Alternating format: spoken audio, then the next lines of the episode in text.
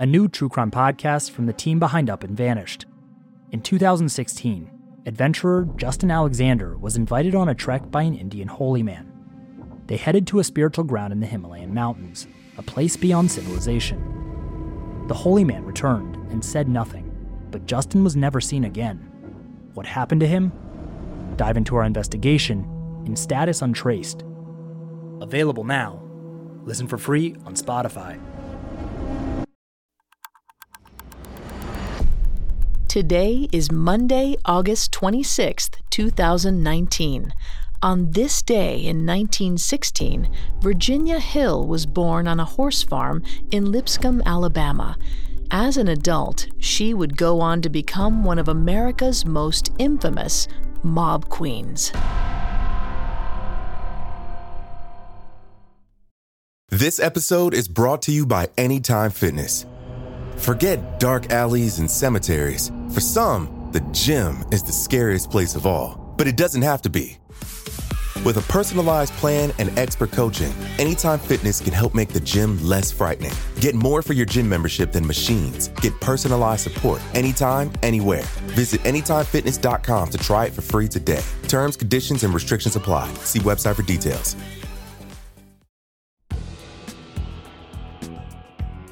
Welcome to Today in True Crime, a Parcast original. Every day, we flip back the calendar to this date years ago and recount one event from true crime history. I'm Vanessa Richardson, and today we're going back to the birth of Virginia Hill, who eventually became one of the most towering figures in the national criminal underworld. She was arguably the most powerful female mob boss of her era, wielding wealth, glamour, and sex like deadly weapons. But she rose from humble beginnings. Before we unpack the ramifications of Virginia Hill's life, let's go back to the evening of her birth on August 26, 1916, a little after supper.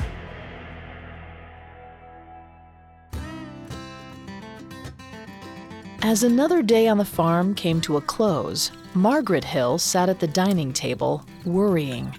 One of the kids massaged her bloated feet. Another washed the dishes. A third dried. Where the other three had gotten to? Goodness knew. Margaret could only hope they were staying out of trouble. As far as their father went, she didn't even bother to hope. She knew Mac was getting into trouble. He'd earned a bit of cash this past week. That would go towards drink, not the grocery bills. On top of it all, this baby, he wouldn't stop kicking. He would be a strong one. Maybe he'd end up a better stud farmer than his father. Maybe she'd manage to keep him from the drink, make him a stand-up type, the kind who'd care for his woman, treat her tenderly, set aside every penny for his family. Or it could be a girl, but God forbid a woman this strong. The world treated strong girls harshly. Well, men did. They beat them down. Sometimes they just flat out beat them, she concluded, thinking of her husband.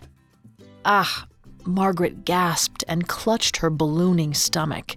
She'd known it was coming, and soon. But tonight? This baby was wasting no time. Her son, with Margaret's feet in his lap, looked at her with concern. She smiled at him weakly, whispering softly, "Don't worry, little one. It'll be over soon. I should know, it's the 7th time around." Margaret looked around the room with a sigh. Mac wasn't here, but she'd handle it herself. She had before. "Kids, come over to your mama," she gasped as another contraction hit. "You, sweetie pie, go around to the neighbors and ask if anyone is free to come help with a birth over here. And you, honey girl, you go find any of your brothers and sisters you can muster." Margaret glanced at a framed photo of her with Mac and their firstborn sitting at a picnic and laughing. Another kind of pain passed over her face for a moment. Not a contraction this time. After a moment of hesitation, she looked back at her daughter and added, "And once you've found the other kids, Go look for your daddy down at the tavern, too." The two children scattered, running through the Hill family's ramshackle four-room house. The little foot rubber sat still and asked softly, "Mama, what should I do?" It took Margaret a moment to reply. Her mouth was busy twisting in pain. But then she swung her legs to the floor, patted his little knee, and explained that she needed him here with her to help her with the pain. Her eyes blinked quickly to clear away the water, then focused on his silky head of fair hair, so shiny and beautiful, that hair, but it wouldn't be for long if he didn't get enough to eat. Every train of thought led her back here, to the question of how she'd feed her six little ones, and now this new baby on the way. Money. She so desperately needed money. Winter was coming. They'd need to keep warm, to eat. That cost money. A shiver ran down her back. She'd lived through two cold winters before, winters where every day hunger gnawed at her belly. So had her children. The kids were smart and strong. They could look out for themselves and each other while she was gone. They'd be fine alone. But with their father, if he was home alone with them after drinking, she wasn't as sure they'd be all right. Margaret shivered again. Harder this time. Another contraction hit. She gritted her teeth. The door burst open, interrupting her pain. It was the auntie from next door with two of the kids. The neighbor took charge. Margaret leaned against her as they limped into the bedroom. The children pawed at their mother's wrists and ankles until they were ordered off to boil the water and collect clean rags. Margaret shut her eyes for the first time since before sunup. Worry, as always, flashed across her mind. She could almost hear the elusive clink of coins somewhere far away. But this wasn't the time for that. It was time to pray for a living, healthy baby, though she wasn't so worried about that this time after those vigorous kicks. To pray that the baby would live happy and safe and well. To pray that it grew up to have more than she had now. To pray that it would follow God's path. Coming up, we'll hear how far from God Margaret's baby fell and how far from poverty she rose. Now, back to the story. On August 26, 1912, Margaret Hill gave birth to Virginia Hill on a small horse farm in Lipscomb, Alabama. Virginia, like her mother and her siblings, lived through hunger and through her father's violent, drunken rages. He beat the children as well as their mother. But even from an early age, Virginia resented his treatment. At 7 years old, she threw hot sausage grease on him, fighting back against his blows.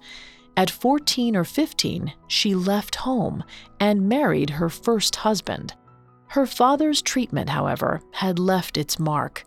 From the time Virginia was a little girl, she knew she could never fall in love. Her mother had fallen in love with Mac, and look where that had gotten her. And everywhere around her, even in more peaceful households, Virginia saw a different version of the same story playing out its long, sad narrative. Women giving, men taking.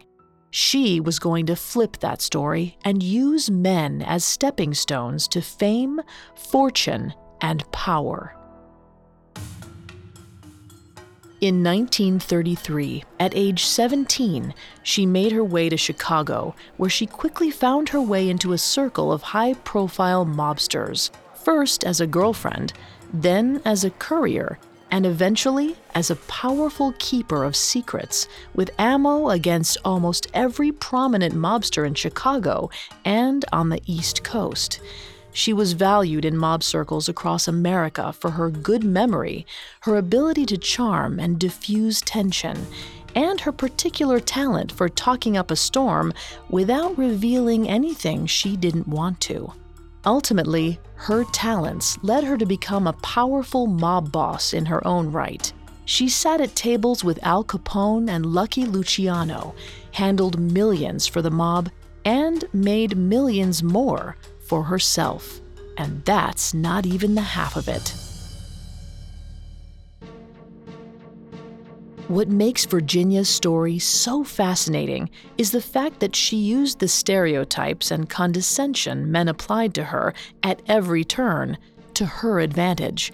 She was a strong woman, as Margaret had worried she might be, but she was able to mold and manipulate her strength into shapes that worked for her in the male-dominated criminal underworld. After that first pan of hot oil she threw at her abusive father, her methods for fighting against male dominance grew more subtle and complicated. They didn't necessarily look like feminism. In fact, Virginia encouraged male assumptions about her frivolous, emotional, and superficial nature. But all the while, she was playing them and giving as good as she got, if not far more. Margaret didn't need to worry about this baby. Virginia Hill did well for herself, but the crime, betrayal, and mistrust that characterized her lifestyle took their toll. Eventually, she ended up testifying in televised Senate mob hearings that captured the nation, evading IRS charges of tax evasion, and fleeing to Europe, where she lived out the rest of her short life. She had attempted suicide many times, but in 1966, at age 49, a final try killed her. However, her fascinating story exemplifies many of the challenges that faced women of her era, whatever their profession. It also shows one unique, brave, and often ingenious approach to achieving enormous goals against all odds.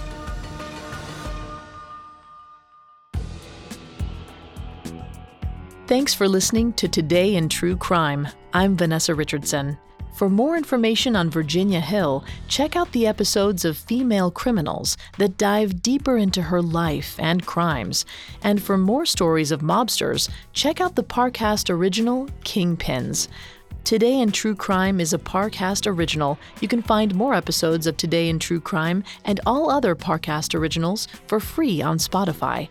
Not only does Spotify already have all of your favorite music, but now Spotify is making it easy for you to enjoy all of your favorite Parcast originals, like Today in True Crime, for free from your phone, desktop, or smart speaker.